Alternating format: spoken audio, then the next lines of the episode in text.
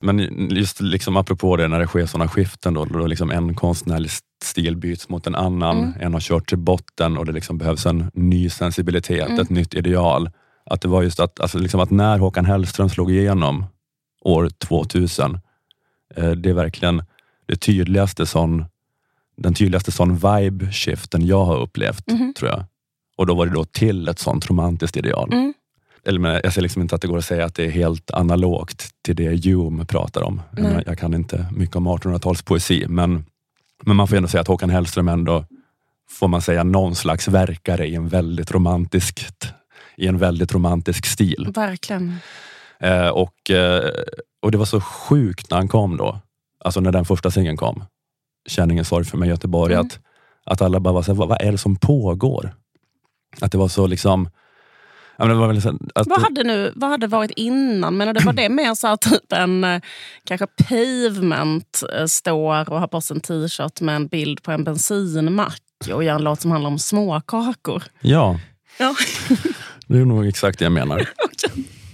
Jag försöker bara recapa hur det var innan. Ja, men okay, så så var det innan och sen kom helt plötsligt så här, jag rumlar ner på Avenyn. Ja precis, mm. det, var, och det var liksom så här, det var en konstig känsla då om man hade lyssnat på till exempel Pavements strama estetik, så kom det där och så var det bara så här, det, låter, det, det låter som att jag borde hata det här. Mm. Men samtidigt känns det så fruktansvärt rätt mm. också. Alltså det bara så här, vad, vad är det som sker? Liksom? Det, här är, och...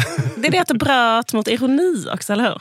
Ja. Att det var så ironi hela, hela 90-talet. Man hade en ironisk distans.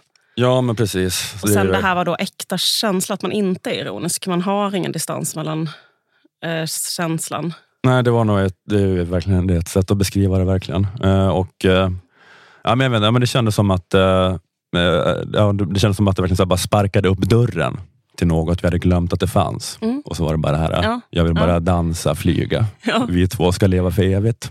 Jag hänger mig för kärleken. Eh,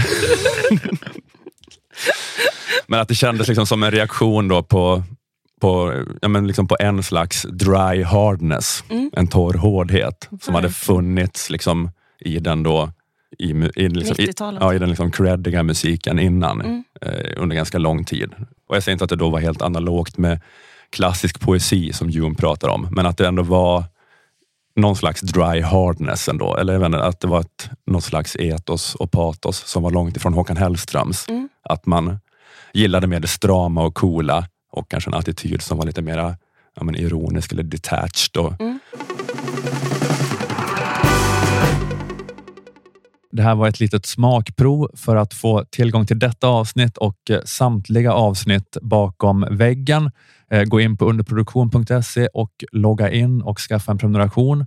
Det kostar endast 29 kronor i månaden och då kan du höra alla fem avsnitt som släpps varje månad och inte bara de två som släpps här i gratisfiden. Eh, nu med nya sajten nyaunderproduktion.se är det väldigt enkelt. Dels alltså att skaffa prenumerationer, men framför allt att lägga in prenumerantfiden i din favoritapp.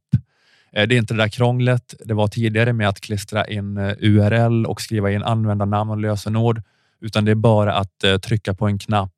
När ni är inloggade på underproduktion och inne på Stormens utvecklingssida kan ni välja där bland massa appar. Man kan klicka på Apple Podcaster, Google Podcasts, Pocketcasts eller vad det kan vara.